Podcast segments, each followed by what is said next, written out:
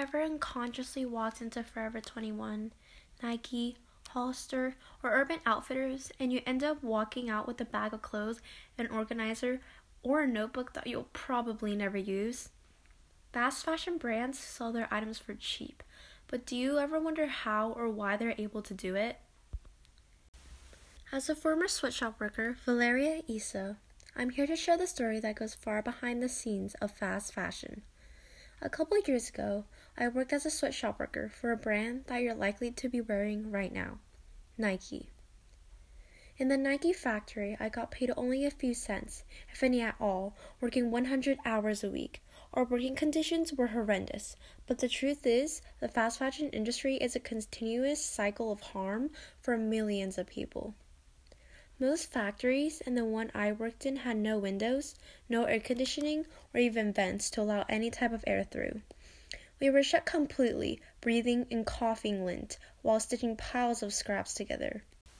I hate to say that I didn't even have the worst of it. My siblings are a part of the 168 million children as young as five years old forced to work in sweatshops, commonly without pay. We're all forced to sit in silence, pray, waiting to be caught. I would sit on the floor for hours without shoes or equipment, stitching together fabric by hand. You might have never comprehended the work that goes behind the clothes you wear. Our fingers would endlessly thread needles and stitch seams, sewing on shirts that have graphic text that say feminism or equal for all. These clothing that we're making for these companies just make it even harder for us workers behind these messages. We're already dealing with hard labor and barely making a living. On top of that, we're making products that tell the exact opposite of their meaning. It's not equal for all. It's more the consumers taking advantage of cheap prices because in reality, many of us are stuck here in a cement block, stitching fabric all day. We would just be threading and pulling to the point where we would get blisters and bruises on our hand. We don't get any tools or machines to help us.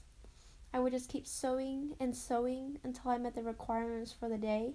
Sometimes they're impossible to reach.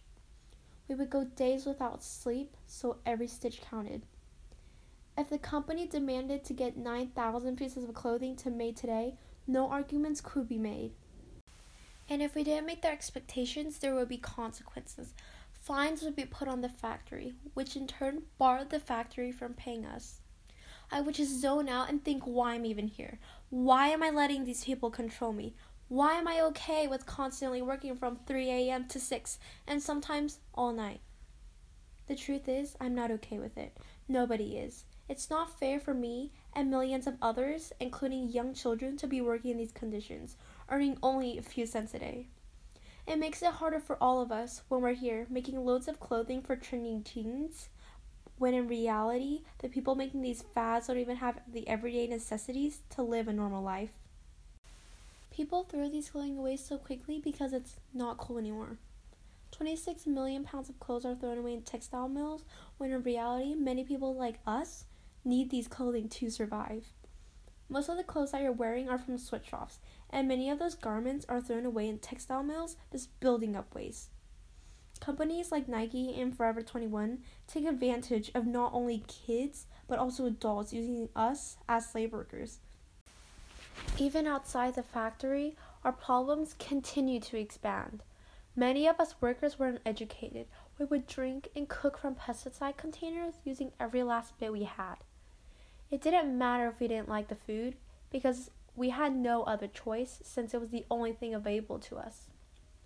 In the past, we protested against our factory owners with more than 2,000 workers asking for a change.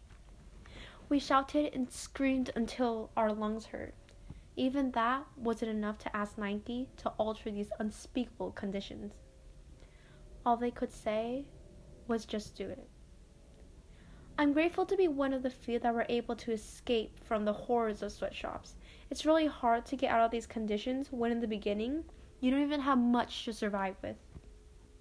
I was able to save enough money to get a better job and to live in better conditions. If I was still working in a horrible factory, I wouldn't know what to do. I couldn't spend my whole life perfecting stitches instead of hanging out with family or even sharing my own story. Even after years, these conditions haven't stopped. In fact, more companies have joined in on the chains of sweatshop labor.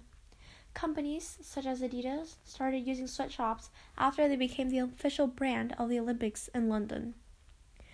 Sweatshops aren't only used for fashion. Big food companies like Nestle, Kit Kat, and Hershey's have all been accused of using child labor in sweatshops.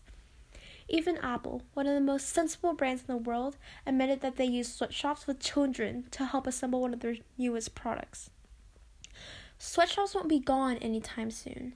If consumers like you and me start looking at tags and thinking about the companies we purchase from, we could save millions. In the end, consumers are the ones that are making this infinite chain possible for companies.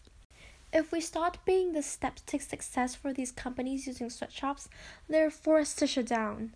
Even if companies doubled the salary of the sweatshop workers, you'd only need to pay 1.8% more compared to the 15% extra you're already paying without the workers getting any type of raise.